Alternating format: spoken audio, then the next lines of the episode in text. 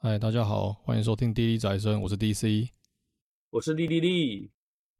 这是宅生月季二零二三年八月号，分享我们这个月的 A C G 作品推荐跟日常。好，诶，首先那就我先来分享第一个啊，这个八月的时候我去看了一部电玩改编的电影。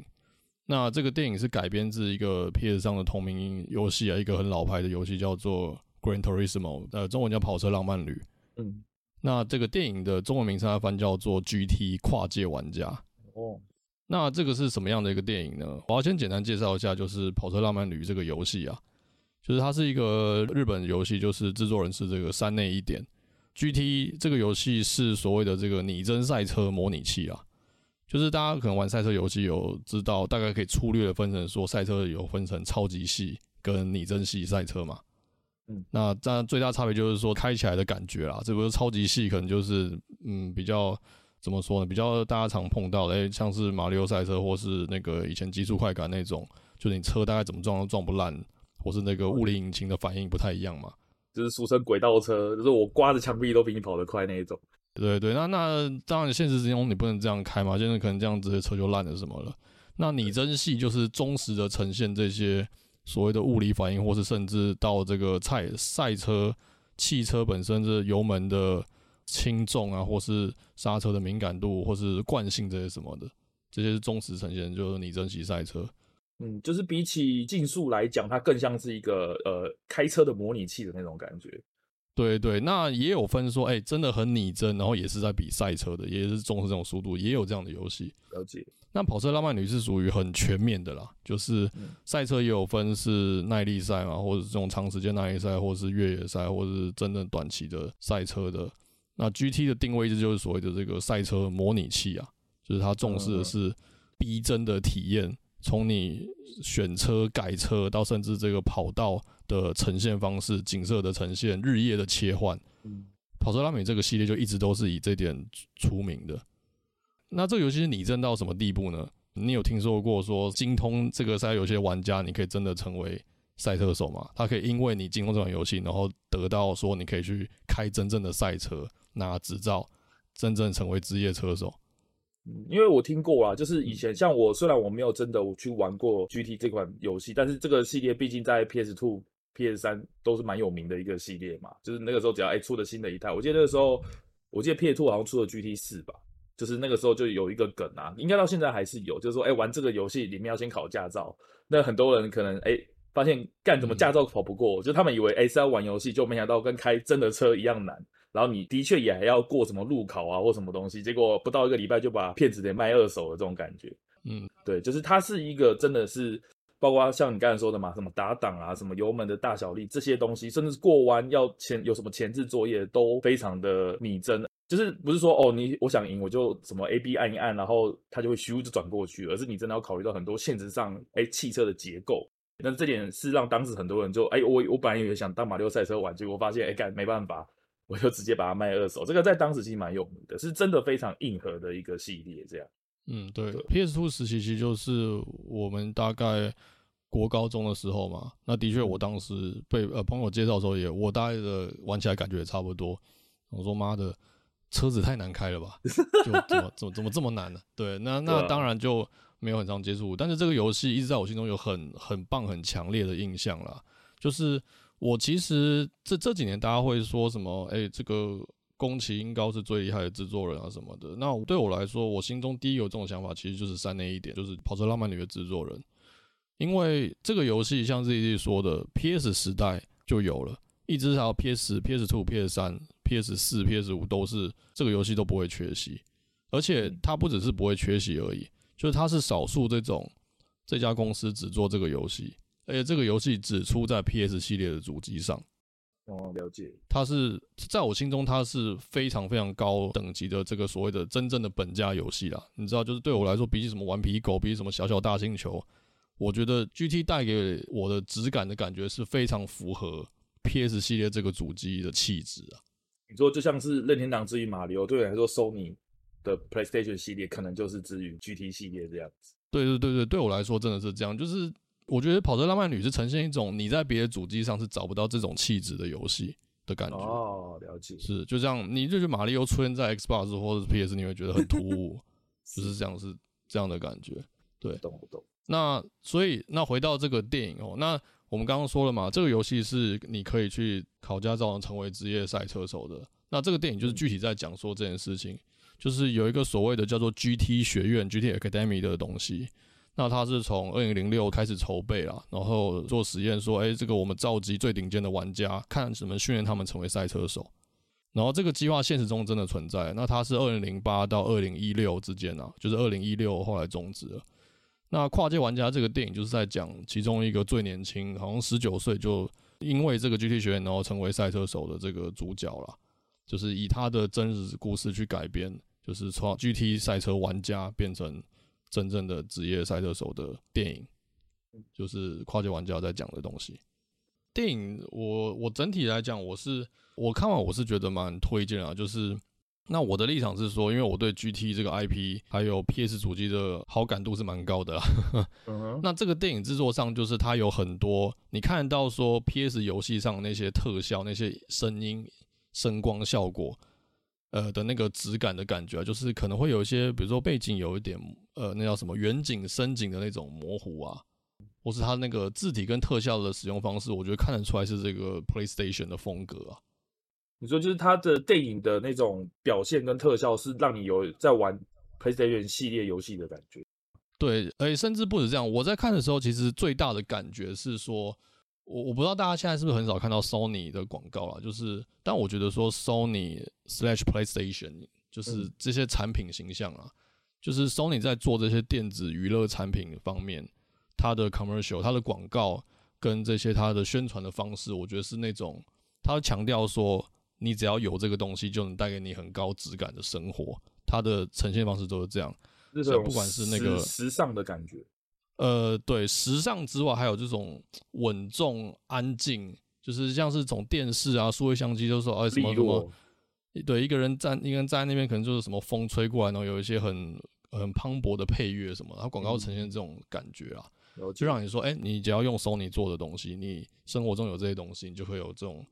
高品质生活必备的，呃，就就是它是你过高品质生活必备的东西。嗯，那我这样解释，可能大家也听得很模糊，没什么感觉。所以我要我要介绍一个东西啊，就是当年在 P S 四 上市之前 ，Sony 有一支官方的 commercial 叫做 For the Players， 就是这个连结我会放在 show note 啦。为什么我会讲这些广告呢？因为我在看跨界玩家电影的时候，其实我一直有想到这支广告，就是这些呃他用的配乐的这些风格跟用他的特效的风格，是让我想起说，嗯 ，Sony 就是这样子推荐推销，呈现出他们家产品的风格跟质感是什么。就是当年那支 P S 上市前的那支广告 For the Players， 它其实根本没有什么台词，它就是演一段这个家庭从 P S 一 P S 二 到二三四它都有，然后它的人生轨迹，有 P S 主机的人生轨迹长什么样子，然后也没什么台词，就是啊跟朋友一起玩，然后那个玩太久家人还会叫你下来吃饭，就是这样子说把这些生活用几分钟演完。可是它就是让你有那种感觉说，哇，有 P S 主机你的生活真的变得很有质感，很高级、很开心的感觉，就是尊爵不凡。对，尊爵不凡可能以现在我们来讲会用戏谑的方式讲，哦，了解。但但是真的其实是，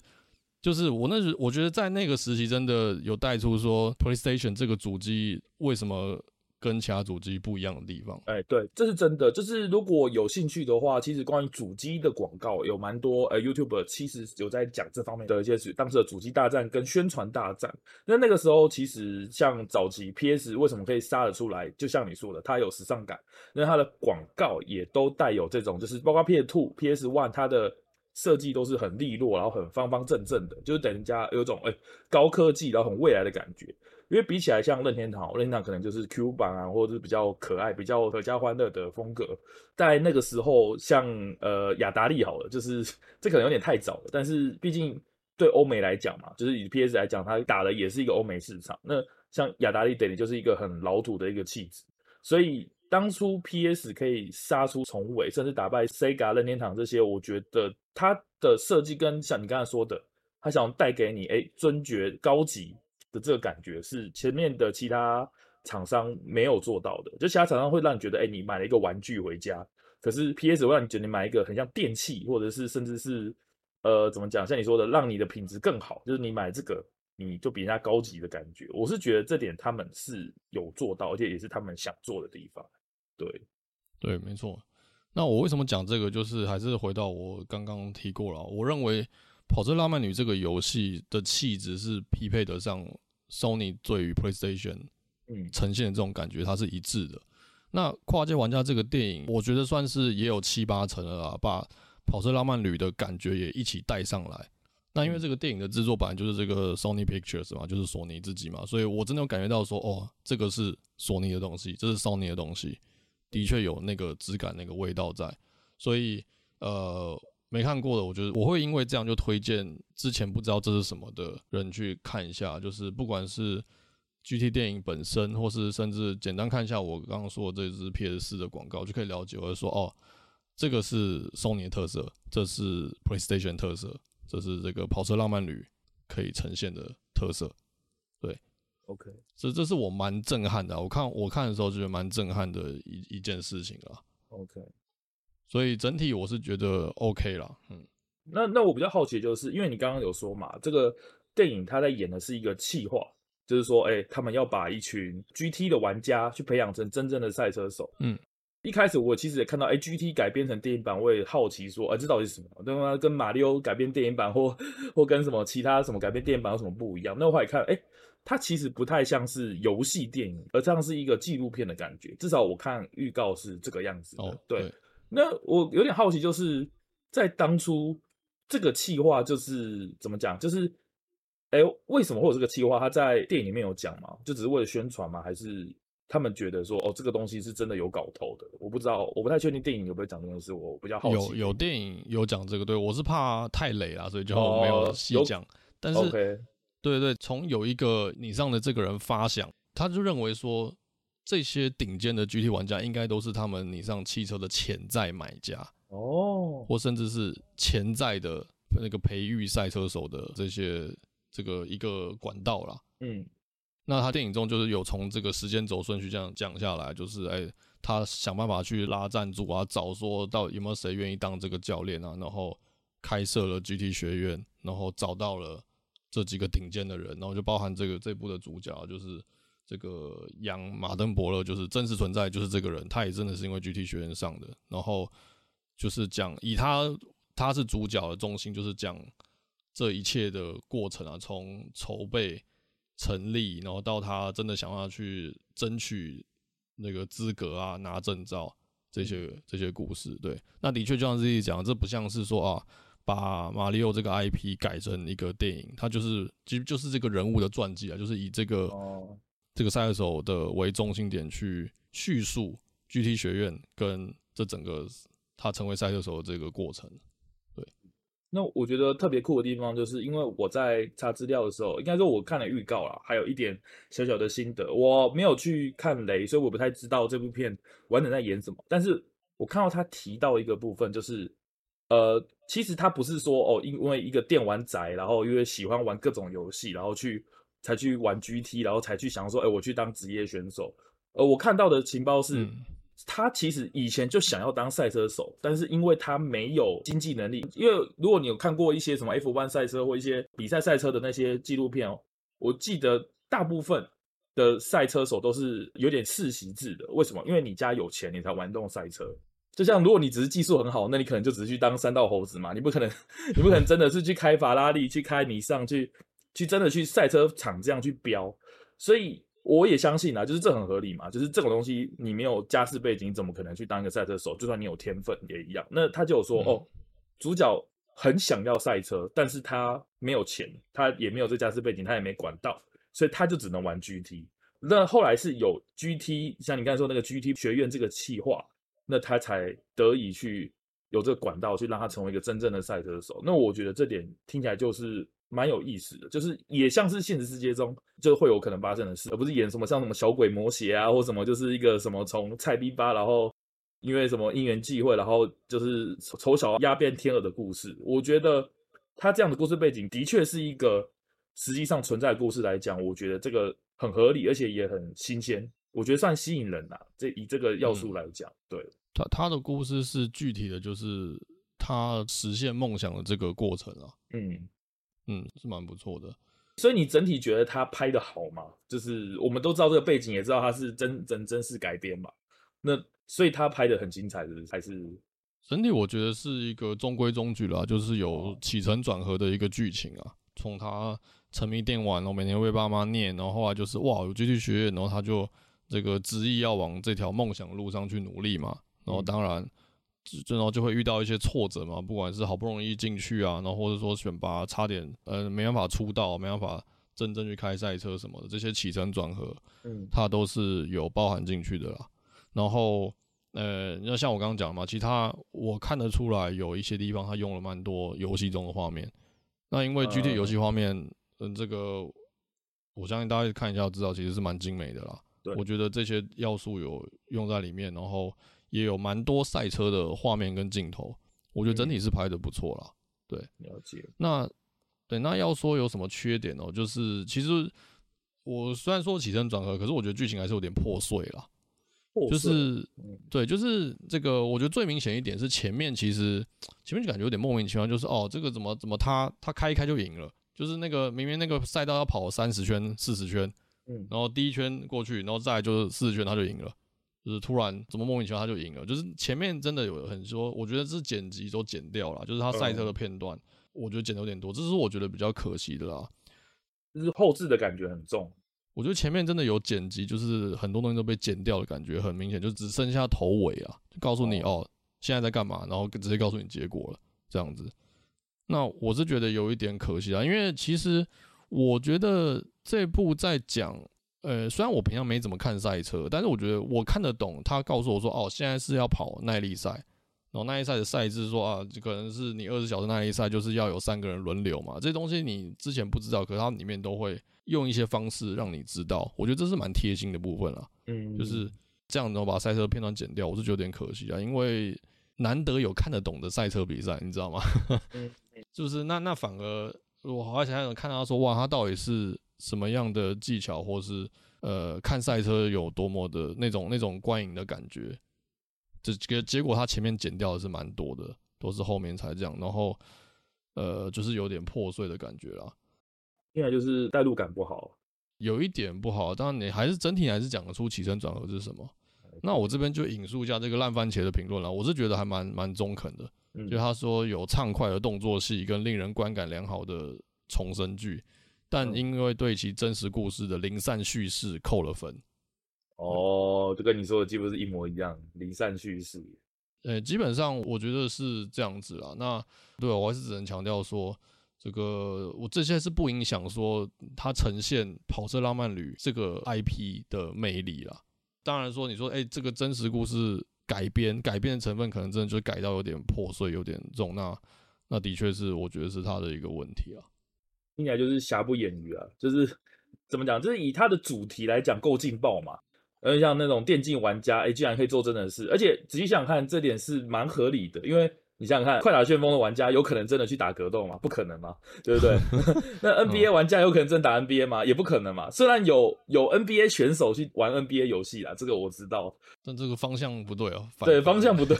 不可以倒过来，不可逆。但是哎、欸，这个假设 G T 这个游戏做的真的好。就是真的一模一样，那这个各种时机啊，各种呃，实际上呃是有有可能去复制到现实上。那我相信他们当初这个 G T Academy 应该也是有宣传的要素嘛，就是哎、欸、证明说哎、欸、G T 这个游戏是真的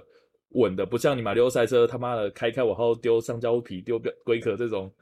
这种可笑的事情。对他们，我相信这一定也有宣传的道理在里面，就是说证明哎、欸、这个游戏是真的有料的。我相信是这样，当然，呃，当然，我相信一定也没有这么简单啦。就是比如说，像压力啊，像实际环境上的东西是不可能，游戏是不可能传达给你的。但是光是看预告，我就觉得，哎、欸，这个东西很有趣，我会想要知道说，哦，一个哎游戏玩的再好，但是实际上坐到驾驶座上，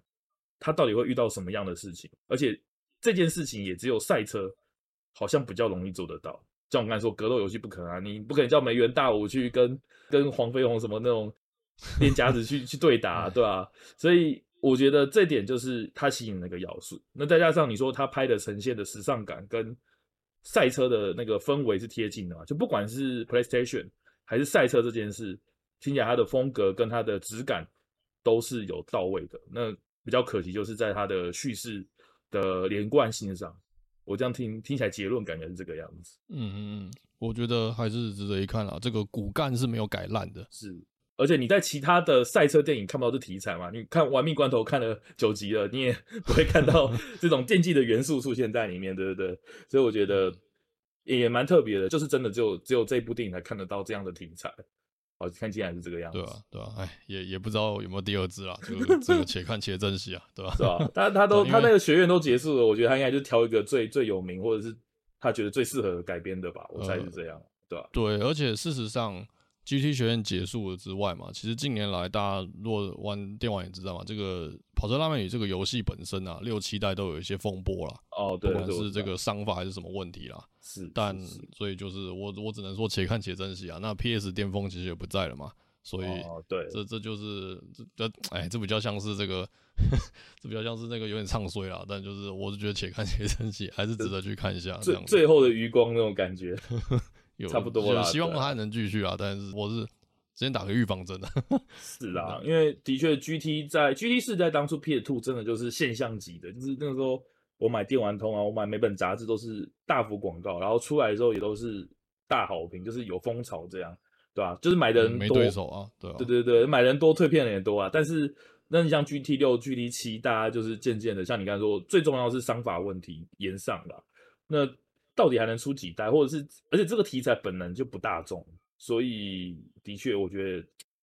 你要说看衰，我也觉得不至于，但我觉得真的看起来是形势不看好啦，对吧、啊？嗯，事实上，当初 P S 那个那那款叫什么 Drive Club 嘛，就是本来 P S 说拟真赛车一直都是 G T 啊，但后来就是 P S 上跳了一个 Drive Club 这样子。哦、对对，我记得 Forza 的评价也还不错啊。就是微软 Forza 又是另外，因为 Forza 就是微软的还是秘密武器啊，因为 Forza 还有分。我觉得我哦，我觉得这改天可以讲，就是我觉得 Forza 蛮厉害，他在超级系跟拟真系中间找到一个平衡， oh. 就是他两边的玩家都有讨好一点，然后他也有分，就是拟真的话去玩什么什么，然后超级系可以玩什么什么，对，所以就是这个对手越来越多嘛，就是所以 G T 的状况的确跟 P S 主机一样啊，就是不不像以前就是那个独霸独占的时代了、啊。且看且珍惜，真的，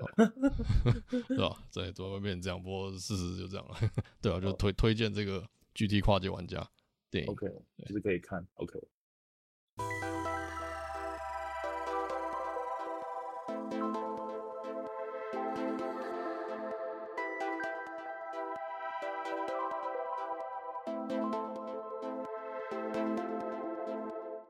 好。那再来呢，我来讲讲看我这个月玩了什么哪些游戏。首先就是我玩了一款呃电子小说，叫做 Go Go Nippon My First Trip to Japan。那这个游戏说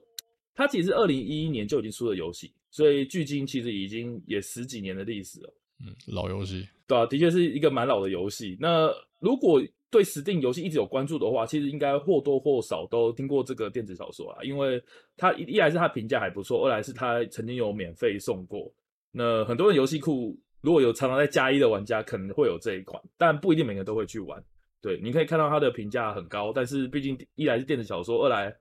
你从这个标题你会觉得听起来好像蛮幼稚的。就是什么什么勾勾你碰到底要勾去哪？对，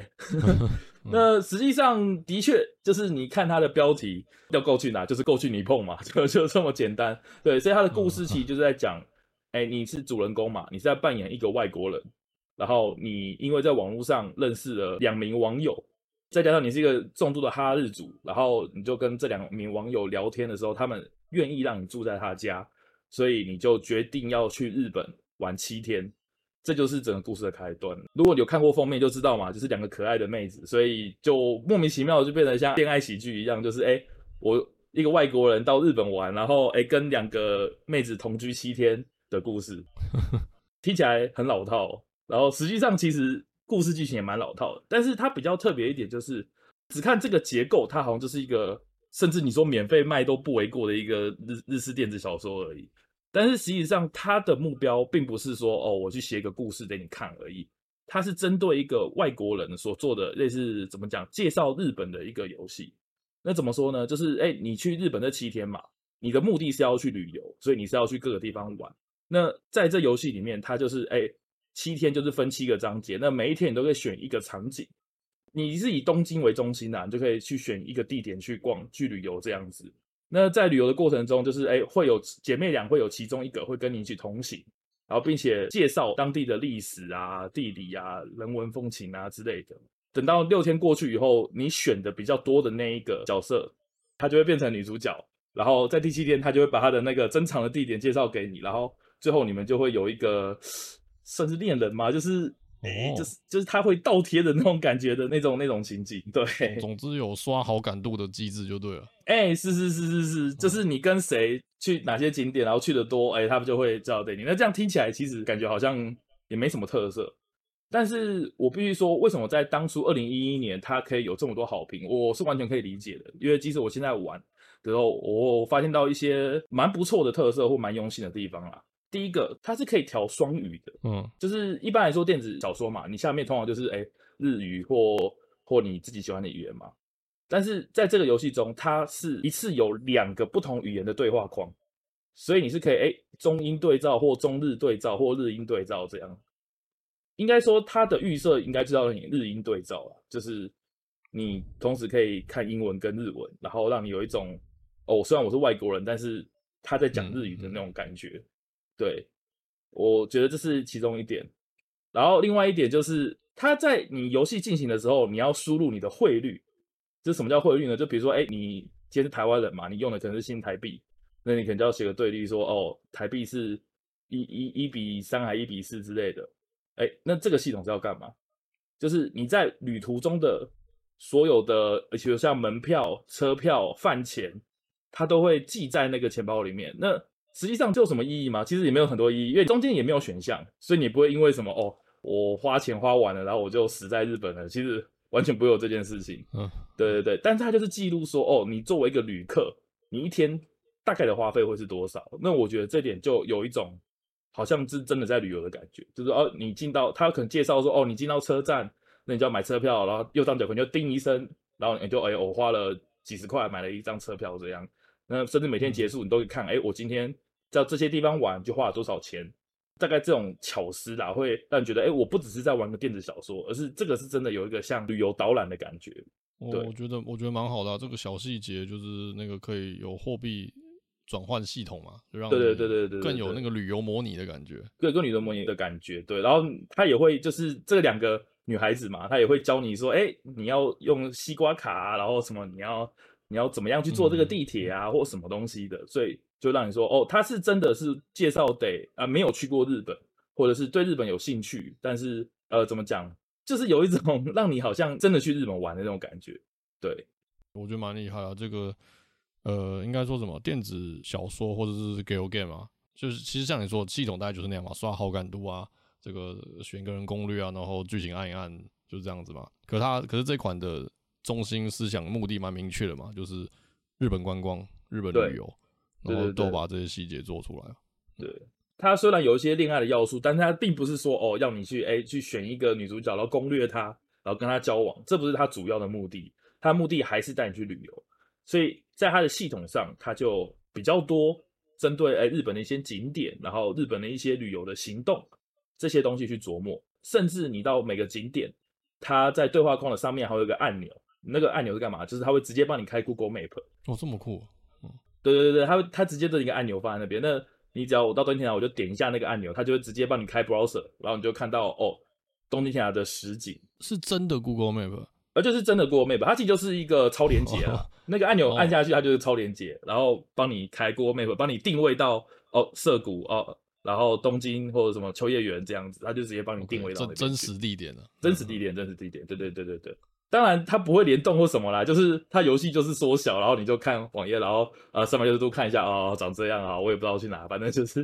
就只是看一眼。做它不用做到游戏内，对，不用做到游戏内，它就是个超连结。但我觉得这就是所谓的巧思嘛，就是至少其他电子游戏你看不到这个设计，对，这这点就是它有趣的地方。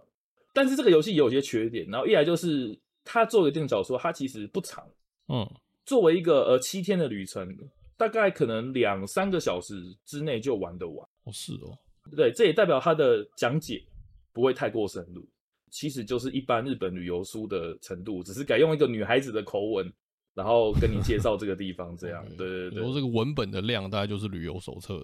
没错没错，就比如说哎，比如说像秋叶原，他就说啊，秋叶原嘛，就是有卖同人志，有女仆咖啡厅什么的，然后就是真的讲的蛮浅的，然后顶多就是哎、欸，他会真的陪你去女仆咖啡厅，然后在里面跟你聊一下天这样。但是其实一天大概就是十分钟、二十分钟等级，他不会到时候真的说哎、欸、什么区、什么区、什么商店这样，是不至于到这么细的程度。那这是比较可惜的一点。对，再来就是我还蛮喜欢他的一点，呃，应该说我还蛮佩服这个东西一点，就是这个已经是十年前的 I P。他也作为一个电子小说，像我刚才说的，他的内容并没有到特别的长，可是他竟然在二零一五年的时候还出了一个 D L C。这个 D L C 它除了基本嘛，就是哎增加一些景点让你逛以外，它甚至还加了 Live 二 D 的功能。在二零一五年哦，哦就有。对，在二零一五年、哦，他二零一一年做完这点小说，理论上他应该去做别的系列的，或者是就这个计划应该就结束了嘛，对吧、啊？结果他竟然就在二零一五年的时候，他做一个 D L C， 然后把它全变 Live 二 D， 然后支援宽萤幕，然后增加了两倍多的景点这样子。哦，哎，那是有收钱吗？也还是要花钱买啦，对，嗯，扩充对不对？升级版啊，对对对对，就升级版。那二零一六年他又推出了 D L C， 就是又增加一些地点跟一些小小的功能这样子。哦，所以我是觉得蛮神奇的，就是哎，这个二零一一年出的一个电子小说，而且以当时他面向外国人，就是哎认识日本阶段性任务应该就结束了，就他还一直维持到二零一六年还在出 D L C， 对，那甚至到二零二一年，就是他还让这两姐妹作为 VTuber 出道，我觉得这个就是我不知道我我觉得很厉害啊，虽然我不知道为什么他要这么拼命，但是我觉得这真的蛮屌的，就是哦，对，就是这观光的目的就是一直想要。我我觉得这跟刚刚讲的 G T 很像，就是一直专注在做他的这个东西，想办法把它变得更好。就是我也我也不是什么啊，我放生这一款，我就我就继续做别的东西捞你钱，我就专注继续改良这个我想做的东西，我最核心要做的事情。那以这个来讲，就是呃用游戏带动观光嘛，然后就想办法与时俱进这样。对，要想办法与时俱进，我觉得这点蛮重要的。对，因为。在呃，在像我刚刚说的嘛，就是这游戏虽然就是一个七天的旅程，那也不会说过了十年以后啊，东京的景点突然变了，或者是增加或减少，这个这应该是不太可能的事。就是他没有必要出个二代或什么东西，嗯、至少现在没有必要。但是他在二零二一年，也就是说在出了十年后，他竟然还想起说，哎、欸，有这两个姐妹当导游的这个设定，那还真的找了两个中之人就去作为 VTuber 出道。那虽然作为出道，他们并不是。并不是真的去介绍东京或什么啦，就是还是在做一般 VTuber 的事，就是比如说哎、欸、玩玩游戏啊，然后唱唱歌啊，然后之类的。但是你就会感觉到说 ，OK， 从十年前我透过这个游游戏了解日本，那十年后我还是可以透过这个 I P 去了解哎、欸、日本流行的 VTuber 文化。我觉得这就是一个很、嗯、很厉害的一件事情。有有有感受到他想要换不同的媒介跟方式，但是同样的核心理念啊，做这件事是。而且我跟你讲哦，这是一个日本的公司，日本公司他就说嘛，他一个初衷就是要、欸、把日本介绍给外国人。那他找的这两个 VTuber 其实是西方人，会讲日语的西方人。哦、OK，、嗯、对，所以他们的频道也就是八九成都是，就是其实就是什么 Hello Ian 啊，或者什么你去上集 Ian 差不多的那种东西，就是基本上是全程英文，但是他们也看懂日文，然后也会说一些日文口语这样。所以我还是相信他们是基于初衷，就是 OK， 我要带西方人去喜欢日本，然后认识日本，以这个目的来做后续的一连串企划。我觉得这点就是很厉害，嗯、他们坚持了十年了，就是从一个两三小时的电子小说，而且也不是什么无限出周边啊，无限二三四五代这样，就是当初的那个电子小说去延伸出来的计划，我觉得就是看得出他们真的是蛮坚持的。对，对，我觉得希望可以做到，就是说啊，想到日本观光的电子，呃、不要说游戏啊，就是电子版的每一媒介，就想到 Go Go Nippon这个 I P， 对，就是目标要做到这样。对对对，就是算是一个管道这样。那虽然我刚才说嘛，他二零二一年大概七月左右出道，那他其实在二零二二年的十一月就毕业了啦，就是可能象征着说 okay. ，OK， 这个结结束吗？其实也没有，因为在他们毕业那天的时候，他们制作人有录一段专访，就是专访这个制作人，那就说他们会考虑出二代，应该说他们想要出二代，而且有正在着手进行这样，所以我会觉得说哇，嗯嗯，那是可以期待的，就是哎，说不定不是东京，或说不定不是这两姐妹，我也不知道，但你可以知道就是说 OK， 说不定会一直有人在专注于哦怎么样让西方人去了解日本文化，我觉得这就是一个很了不起的事情，对吧？嗯，对，这这是蛮独树一格啦，就是哎，你说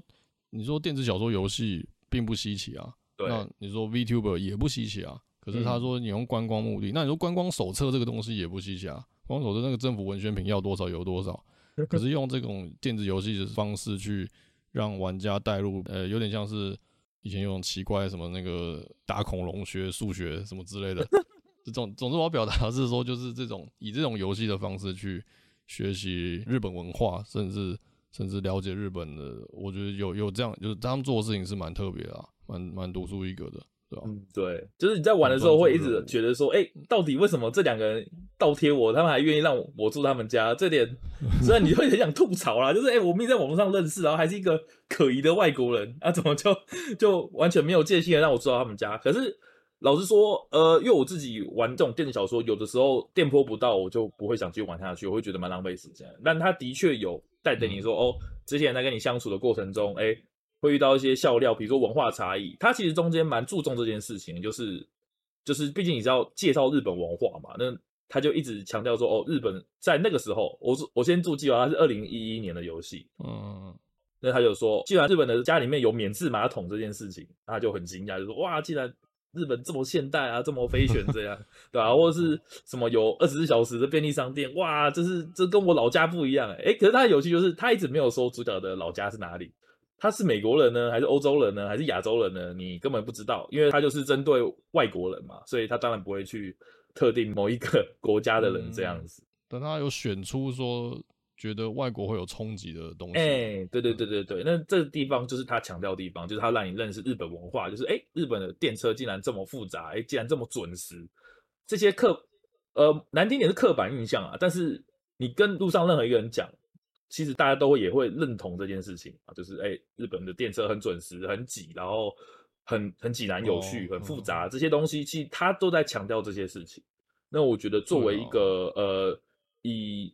以向导为目的的电子游戏，它真的很称职。那再加上它有一些哎恋爱要素，就是随着日期的推进嘛，相的部分，对对对，就相像的部分，然后又会让你哎期待说啊，明天我要跟谁，我要去哪个地点。然后我们会做什么这件事情是会期待的，对，所以我会觉得说他在这些方面真的很优秀，即使他内容哎，你说很特殊嘛，也不会，也不用什么什么大反转啊，或者是什么异想天开的剧情，其实也没有，你你可以猜想到下一步会发生什么事，但是我觉得就是也够了，就是非常标准，而且让你整个游玩体验非常舒服啦，我觉得这点很厉害，对，嗯嗯，对，总总不能永远都看什么什么政府宣传影片，对， 对啊，那再说嘛，那因为那个时候 VTuber 还没出道，所以这从头到尾都是一个呃没有声优的，就是他就是玩单纯文字，然后没有任何的声音配音。那等到哎二零二一年的时候，哎看到 VTuber 出道了，那你可以想象到他们的声音，那甚至在呃游戏里面互动，因为我知道啦，我知道他们中之人是双胞胎，所以。他们在实况内的默契，还有他们的应对，我觉得都很有趣。就是作为 VTuber 本身就够有趣了，那再加上哎，欸，他们又套路了这样的设定，就是他们是一个向导姐妹这种感觉。那甚至他们也有实况过，他们两个玩这款游戏，这那一部我就蛮推荐的，就是让他们玩哎，欸，以他们为人设的电子小说，我觉得这这点就就很酷这样。反正总之就是，嗯，这Go Go Nippon我是蛮推荐大家去。如果有之前有免费有拿过，我觉得大家可以重新看一下。你就看他评价那么高，然后时速也不长的情况下，我觉得是都可以体验一下。对，欸，对，你说时速不长，所以，欸，那你总时速你大概玩多久啊？因为我只玩其中一个人的线，应该没有超过三，应该三小时左右，可能更短。对，哦 ，OK。然后你说那个什么 D L C 会在。更多内容就对了，呃，第二次会更多选项，可是它的长度还是七天，哦，所以不会不会少于三小时。嗯，但是你要每个景点都逛过，那就会远远超过这个数字，你懂我意思吗？嗯，对对对，因为七天后你就要回家了嘛。那我是只跑了一条线，就是只选一个我两个比较喜欢的角色，然后去去看完它的全部剧情，那你可能就选另外一个人，那大概就完整的百分之七八十了吧。那现在就是每个景点都都点过一次这样，对，大概是这种感觉。OK， 所以它内容不会到特别多，对，不会很花时间啊，然后又精致啊。对，还有顺便一提就是，虽然我刚刚有说嘛，之前大家可能都领过免费的，可能是本体，然后我强烈建议真的一定要买 D L C， 因为买 D L C 才有 Live 二 D 跟支援宽萤幕、嗯，要不然你就只能玩以前那种正方形、很古老那个左右还是黑边的那种解析度的游戏。嗯，可以想象啊，二零一一嘛，对啊，对对对对对对对，嗯，总之还不错啊，就是哎、欸，这个游戏本身有它的意义在，然后品质我觉得也不差，而加上以主角姐妹俩作为 VTuber 的一些实况内容，我觉得也即使到现在他们已经毕业了，但是看起来他们的程度啊，还有有趣度，我觉得都都很不错，对。蛮推荐这个 I P 的，虽然已经目前是告一段落啦、嗯、但是我也很期待说，哎、欸，制作人说的续作是不是真的会有？如果有的话，我是真的非常期待。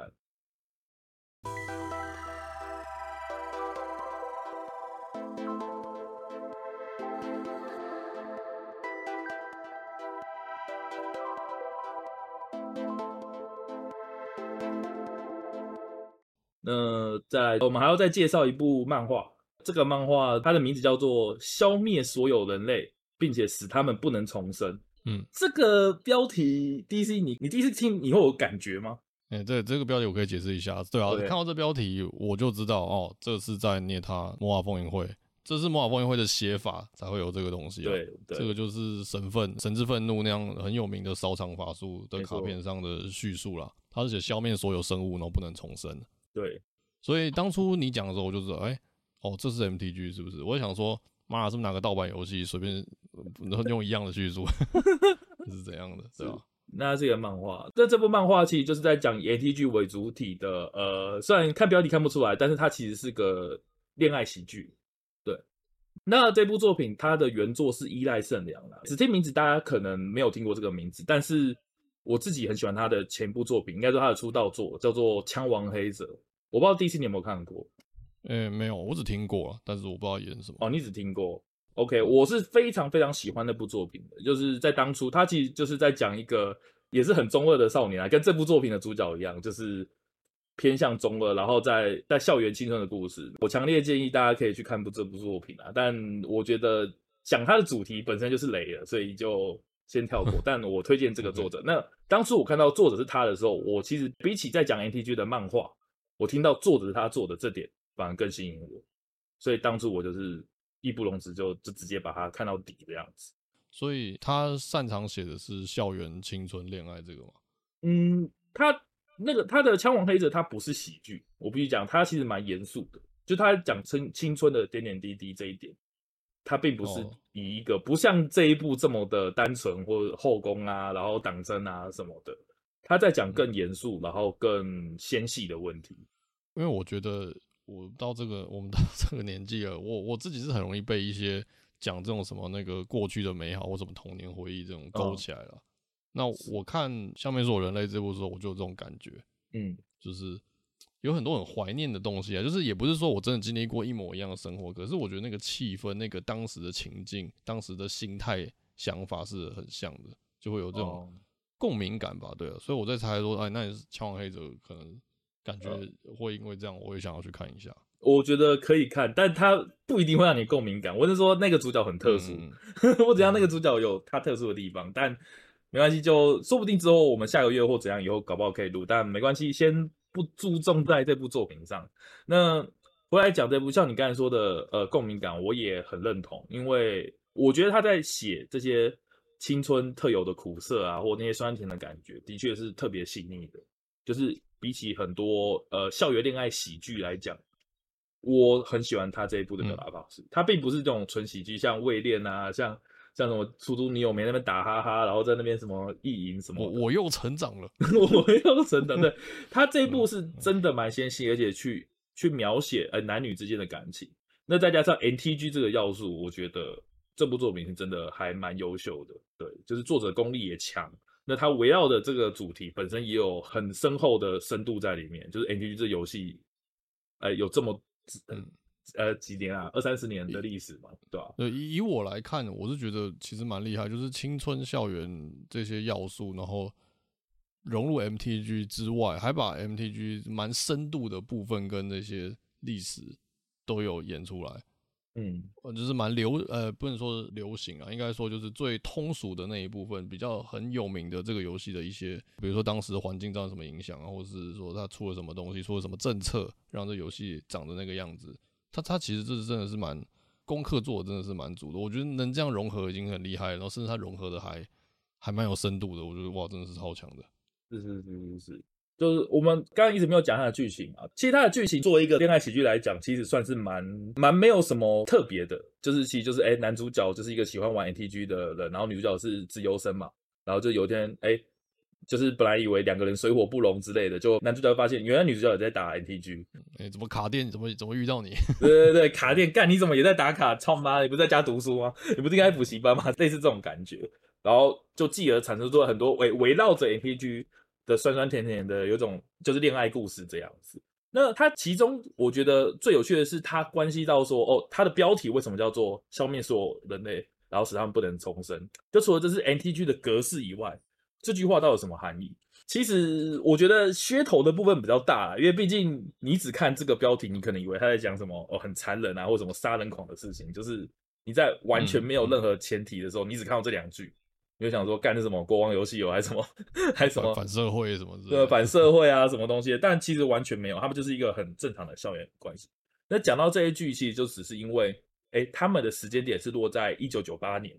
那就是当你有那个预言嘛，就是一九九九年世界末日，嗯，世界末日，对对对，没错。那他就在预言这一年的前一年发生的事情，也就是说，哦，男主角、女主角他们在那个时代。就很在意说哦 ,一九九九年这一天可能世界会末日，就是什么恐怖大王嘛，然后去摧毁地球，那个时候就会有这个谣言。那这也是他们青春的一部分，就是不只要打 M T G， 不只要读书，哎，这种谣言或者是关于这些东西的猜想就是他们青春，我觉得这点很重要。对，你知道我在看他这些关于一九九九年的描写的时候，我一直想到那个其实最近应该也是很轰动，就是又被注意的作品，就是那个福利脸啦。哦哦哦，上送的福利脸。所以我觉得手法是很像的，他就是开头都会告诉你说，现在是一九九八年什么什么时候，嗯、然后，诶、欸，可能说那时候氛围对于世界末日，他会用一一小格、一两格来大概画出说那个是什么状况。然后我觉得有把这个当时的时空给展现出来。那福利脸也是这样嘛，就是说啊，勇者死后几年。所以你大概能够用一两个告诉你，大概很快速让你知道说现在的时空背景的氛围大概是什么样子。我觉得这手法是蛮像的、啊，那我觉得是蛮厉害的。对，而且在故事的途中，他们除了 A T G 以外，他们会甚至不停的去提起那时代的 A C G 作品。对，因为主角就是个宅男嘛，其中几个女主角也是隐性宅，或者是女主角对这一些也有点兴趣之类的，他就讲说哦，那个时代可能在播，我不知道，哎、欸，要讲钢弹还是什么，反正就是有讲九零年代的动画。要讲 F F 了，我记得 F F 哦。哦，对对对，有讲 F F， 因为主角的那个 I D 就是克劳德嘛，对啊，就是 F F 七、嗯嗯，所以它里面的一切元素都是基于呃一九九八年、一九九九年的那些 A C G 作品。对于我们这些哎当时其实是有经历过的来讲，因为现在可能很多刚入宅圈的人可能就是都已经零零后了，可是对我们来说，哎那个时候真的是我们的启蒙时代，就是一九九九、一九九八的时候。他把那时候我觉得是。呃，以我们来讲，就是流行元素啦。哎，对对对对对，那个时候流行元素真的是这样。A C G 的流行元素，它都都有大概讲一下，我觉得是蛮强的，真的超强的。就是第一个，先把你带入到那个时空，然后第二个就是他又在推进 M T G 的东西，因为在里面哈，这两个人就是哎、呃、非常热衷的卡牌玩家。他有个很有趣的叙事阶段是，他们是用环境、用弹数、用产品来作为时间的推进。嗯，比如说哎这一话在演说哦。某某某第几弹发售了，然后我跟他去收牌，怎么样这样打打比赛什么什么，然后哎可能过几话，哎下一弹又发售了，或是哎出了击飞牌这些东西，嗯，他是顺着 M T G 的时间轴在推进这个漫画，我觉得这个表现手法是非常非常厉害的，就是你可以看到哎、嗯、这些人成长了，时间在推进的，然后 M T G 的弹数也在成长了，这点我我觉得我不知道该说，嗯，该说很粗吗，还是怎样？但是我觉得我只能说超超专业的那个 M T G 玩家才做得出来，对 对, 對，才做得出来。就是我不知道没有完全没有玩的会不会有共鸣，因为我的确没有玩，我也没经历过的情况，但是我会知道说，哦，他们很兴奋，因为下一弹什么卡要出了，那卡表要出嘛，然后就是跟我现在在玩其他 T C G 是在做一模一样的事情，就是我会期待，哎，什么下一个有什么很强的卡要出了，那那怎么还没到？怎么还没到？就每天都在等卡表，每天都在等那个心情。那只要到一个，马上冲到卡店去组一副新的牌。这幅漫画的时间推进就是围绕着这件事在进行，我觉得这点是非常非常的有 T C G 主题的感觉。对对对，可能只是细节稍作美化啦，但是实际状况应该是这样，没错啦。是的。然后再加上我们之前也有介绍过另外一个以卡牌为主题的漫画嘛，叫做 W S 嘛，什么《恋之圣战》，对不对？嗯、那我们曾经介绍这个漫画，但是这个漫画和那个漫画又不太一样的地方，就是在于 W S 的那部作品，它是以一个呃怎么讲，以一个大型比赛为起始跟结束。我觉得比较像那个、啊《灌篮高手》全国大赛篇那种感觉。哦，对对对，就《灌篮高手》就是只打三王工业的那种感觉，没错没错。就是主角从入围就直接打到那个打到最后这样子，对。可是这部作品它就是有一个很长的时间走，那具体差在哪呢？就是在 W S 的时候，我曾经说过，我很喜欢它里面有不同属性的牌手，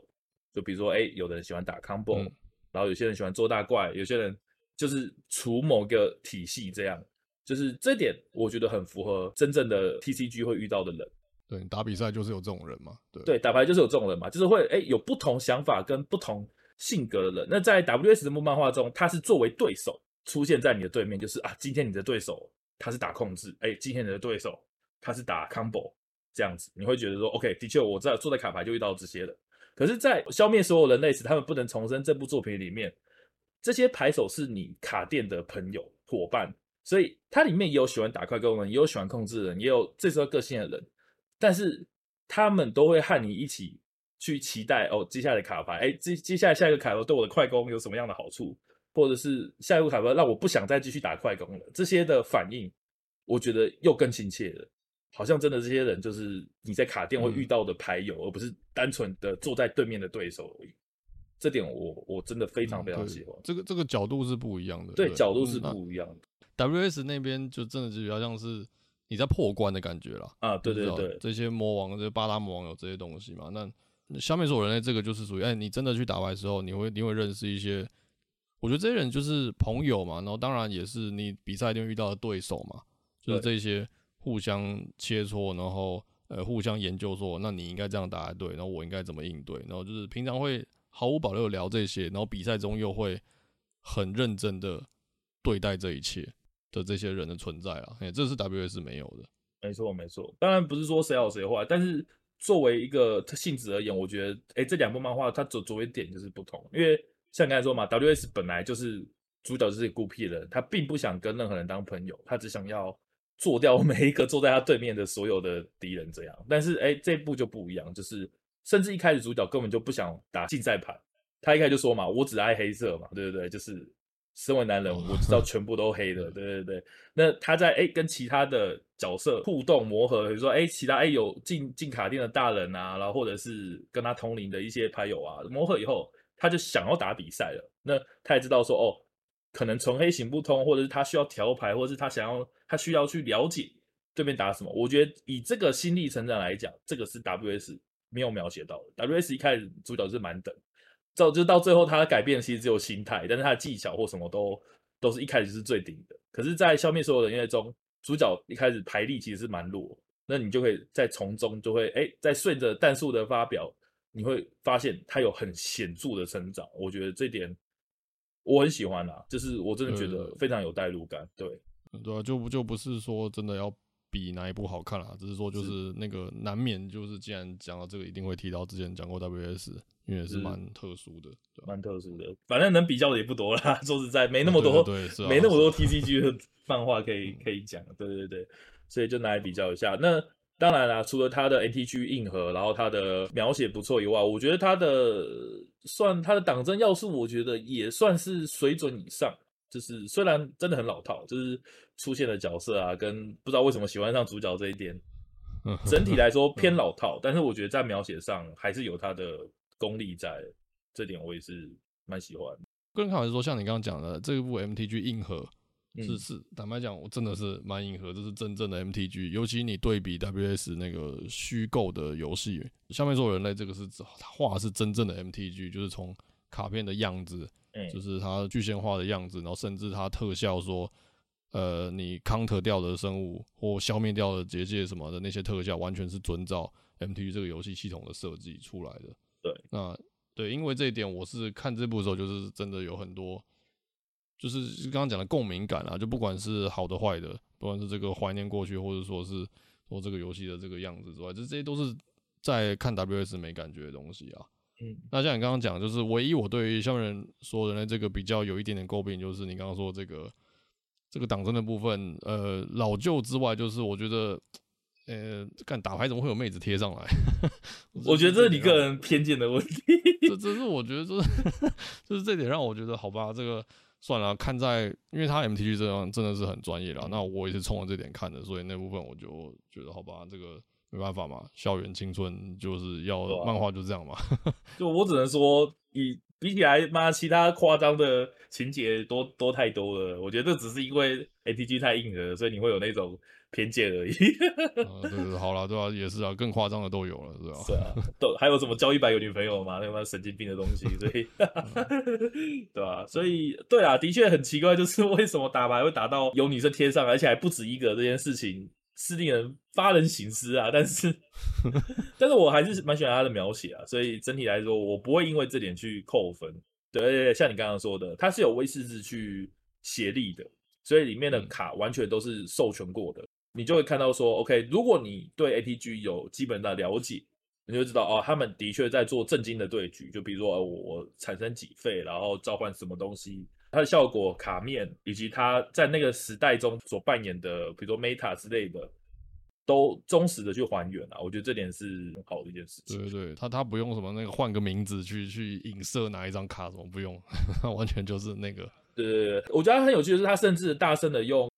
那叫什么？就是后未来式去看那个时候的事情，他真的有时候会说：“哦，这一张牌没想到在什么几年后成为了什么什么 meta 的霸主之类的。”哦，对对对，他有讲解这个，嗯，对环境的影响这样子。对对对对对，我很喜欢这件事情，就是说哦，什么在一九九八年几月几号某某蛋出来了，从此以后 N T G 的环境变得什么什么什么什么什么。哦，我觉得这个叙述我觉得非常的带感，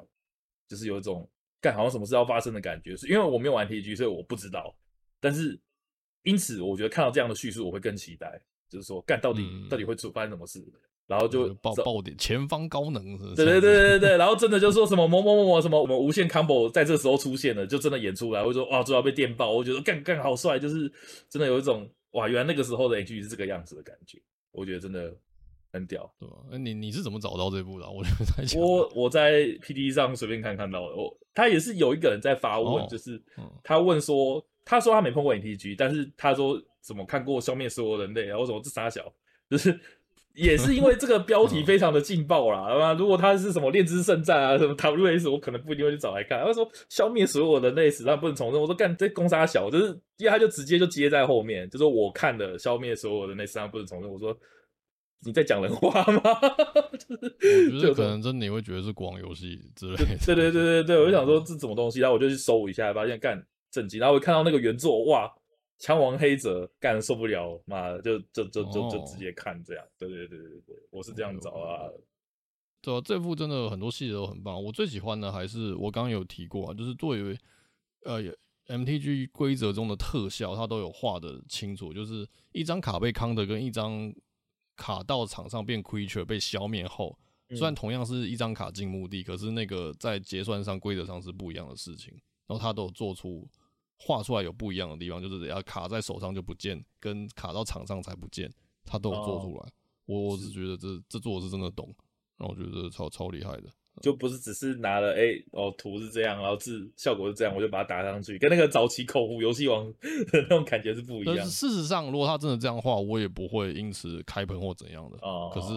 可是他细节做才说，哇，那这真的是 M T G 的漫画，对吧？嗯、是。兼兼修不是，威士是兼修，不是随便兼修的。哦，对，不是说我授权图给你，你爱怎么画随你去，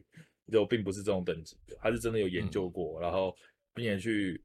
想办法让你重回那个那个时代啦，我真的觉得他很多啊，其实有人这样讲啊，我觉得有点太晚讲了。不过有的时候有人这样讲，就是他就是 N T G 版的高分少女，我觉得这个形容蛮贴切的。哦、对 ，OK， 就是如果知道高分少女就知道，他就是带你回去当初什么《快打旋风二》啊、街机厅啊那个时代的氛围，那个时候的情境。那我觉得这部也很像，就是让你回到哎九零年代到二零年代的中间，不只有懂 N T G 人看得懂。你只要是经过那时代，包括它里面提的 A C G 啊，什么《探空战士七》啊，或者甚至悠闲的气氛，对，我记得好像还有《早安少女组》吧，反正就是那个时代的流行要素，它应该都有稍微讲过，对、啊、对，甚至他会主动去提，他他不会太隐晦啊，他就是很强烈要拉你回那个时空，我就蛮喜欢这一点。对，对我也是，嗯嗯，光光凭这点我觉得就可以推荐了。那至于看不看懂 M T G 哦，诶、欸，我我。我不知道，因为我是属于看得懂的，我不知道是怎么样。应该说，我只知道现在的规则啊，像哎、欸、那个时候他有讲到什么，那叫什么、啊？我忘记了什么法力，就是你没用完会扣血，那个叫什么？忘记了。哦 ，mana burn 啊，对 ，mana burn，mana burn，我完全不知道这件事情呢、欸。我那时候看到漫画那样写，然后他还解释什么是 mana burn 的时候，我我吓了一跳，我就说啊，你还不能随便产地产产地出来哦。以前以前的确是这样子，对啊，就是那个你你你只需要三点，你转了四点，你就会扣血的，就是对，你会自己倒、那個、倒扣一点血，对，这点我很惊讶。但当然啦，我还算是懂这规则的人。如果让完全一点规则，就是连下地什么都不知道的人，看会不会有乐趣，我不太确定。但是他至少他把呃战斗是做的有画面感的，就像天才麻将少女那样，嗯、就是哎、欸，你今天怪在打怪的时候，他是会用有种那种幻想的立体化了，三 D 化了，对，他有实体化，而不是就念一堆经啊什么我横置什么叭叭叭叭这样讲，他是把它做的真的有我的怪在砍死你的怪，或者你做什么东西去封锁它，这些画面感我觉得做的很足，所以我觉得他的门槛应该。没有到那么高了，我是真的推荐、啊、看党争也行啊。对，看党争也也蛮硬核的。其实他党争虽然我说老套，但是其实因为他写的很算蛮细微的，就是说他不会像什么位恋啊那种，就是什么啊哈我我打哈哈你打哈哈，然后一回就是过去了。他讲的东西其实还蛮蛮细致的，所以我还是各种方面都推荐啦。我是觉得这部真的是难得一见的作品，对，嗯嗯嗯，对啊，可能不能满足所有人啊，但是有他好的地方，真的是。是不错的作品，对吧、啊？哎、欸，真的以这个题材来讲，是真的太特殊了，对吧、啊、？N T G 题材，好，我觉得我们这个月聊的作品都算好评嘛，对不对？就是 G T、Go Go Nippon跟消灭所有人类，对吧、啊？我觉得有点巧合，就是这都是属于专注在某个地方，就是可能你，当然你你要完全对赛车没兴趣，当然就那不可能强迫你去玩《跑车浪漫旅》或看这电影嘛。那那卡牌这个也是一样，你完完全全就是没兴趣的话，不能碰嘛。可是你只要一点点有稍微经历过那个时代，像我经历过 G T， 我我也不是真的很会玩 G T， 但是我经历过他那个时代带来的感觉，就会觉得说哇，那真的是好东西，很很棒的作品，有有给我那种感受。然后看那个 M T G 这部也是一样，这个月好像之后达到这一类感觉。嗯，我们今天的怎么讲，就是主题性很强烈啦，这三部主题性都非常非常的强烈，就是。我觉得也足够去吸引说，哎、欸，不了解这一块的人去看看这些呃，可能不常接触的主题，因为毕竟这三件事都不太大众，就是不管是导游，不管是 G T 或者是 A T G， 这都不是大众的东西。可是我觉得这三部作品都很好的去推广了这件事情，我觉得算是不错，都至少不烂俗啦。这三个作品，那就这个月的内容就差不多到这边。那一样就是我们也会在 Twitter 跟 Instagram， 呃，每周都会发布我们的周记。那有兴趣的听众也不妨去关注看看。那我们这个月的月记就到这边，嗯、呃，就下个月再见喽，大家拜拜，拜拜。